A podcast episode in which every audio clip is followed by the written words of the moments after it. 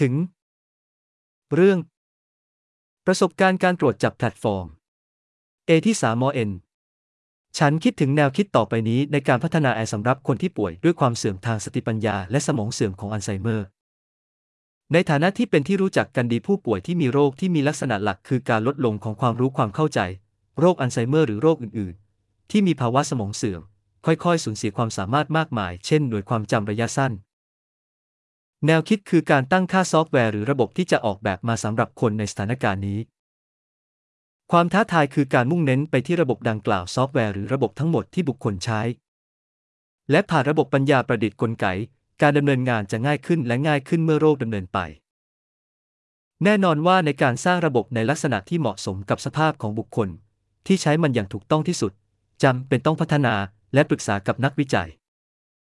นักวิจัยจากสาขาความรู้ความเข้าใจรวมถึงความร่วมมือกับนักประสาทวิทยา วัตถุประสงค์ของระบบคือ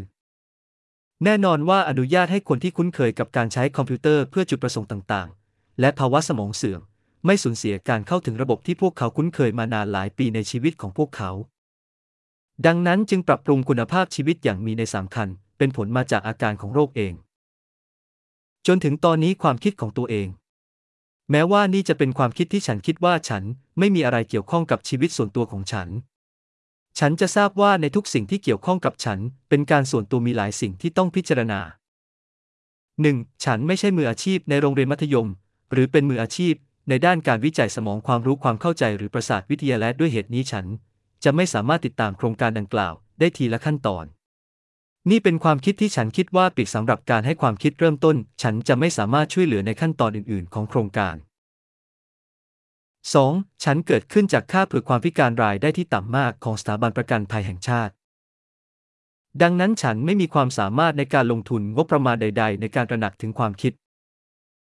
สิ่งนี้และอื่น ๆ เนื่องจากความรุนแรงของสภาพของฉัน สมมติฐานที่สูงมากก็จะไม่ช่วย 3. ฉันอาศัยอยู่ในย่านคิยับมินเชมของกรุงเยรูซาเล็ม และไม่มีใบขับขี่รถยนต์หรือใบขับขี่ เนื่องจากสภาพสุขภาพและการเงินของฉันไม่มีทางที่ฉันจะสามารถทำใบขับขี่หรือซื้อยานพาหนะได้ในอนาคต ดังนั้นความสามารถของฉันในการเข้าร่วมการให้คำปรึกษาในสำนักงานของบริษัทที่เห็นได้ชัดว่าห่างไกลจากที่ฉันอาศัยอยู่ไม่มีอยู่จริง